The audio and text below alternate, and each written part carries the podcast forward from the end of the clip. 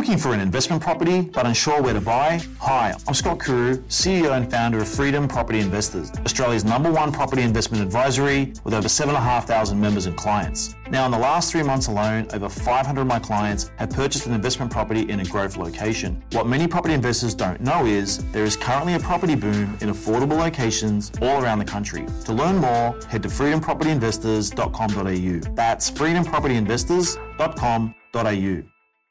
Now, unfortunately, Vonnie and I had our first late night dash to the local hospital last night.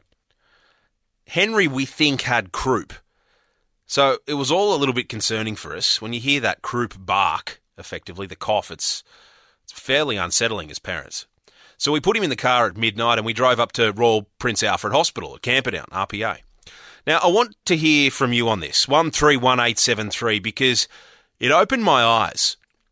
The state of our emergency departments, well, it's really, really concerning. We had a two year old with breathing difficulties. We were there for a couple of hours and we never saw a doctor. First of all, there were so many people in the ER that there were patients sitting on the ground in the foyer being triaged by nurses. Now, the nurses and the staff at RPA were doing a magnificent job but they were completely overwhelmed. Now, it was unfair on the workers and unfair on the people trying to get some medical attention. So we were triaged by the nurse in the emergency department, and we were then taken to paediatrics where there were a handful of other parents with, like us, babies and, and young kids who were crook. Now, the nurse who looked after us was so lovely. She did all the observations necessary, but she was there by herself. Now, we ended up waiting sort of two and a half, three hours, and we didn't see a doctor. We ended up, well, Henry sort of improved a little bit. So I asked the nurse, well, how long is this going to take to be seen by a doctor? And she said, look, it could be a little while still. Now, the parents next to us had a baby only a few months old, and they were in the same boat. So we all decided just to leave RPA and go home and book a GP appointment the next day. Now, again, I will under no circumstances knock the staff at RPA, but I saw firsthand how the system is bursting at the seams. Now, you've got a big handful of the patients in the emergency department that last night were affected by drugs or serious mental health issues. It was chaotic and it was a bit unsettling. I saw an elderly man, clearly very unwell. He was walking in with a taxi driver who dropped him off. Now, don't forget the cost of an ambulance, if you don't have private health insurance, is $428. So this gentleman, unwell, shows up at the emergency department at RPA and had the cabbie helping him fill in the paperwork so he could be admitted to hospital.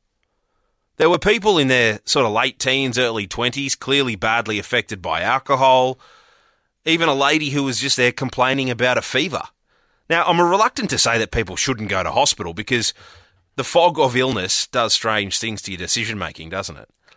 But if you have a cold, the hospital is not where you should be.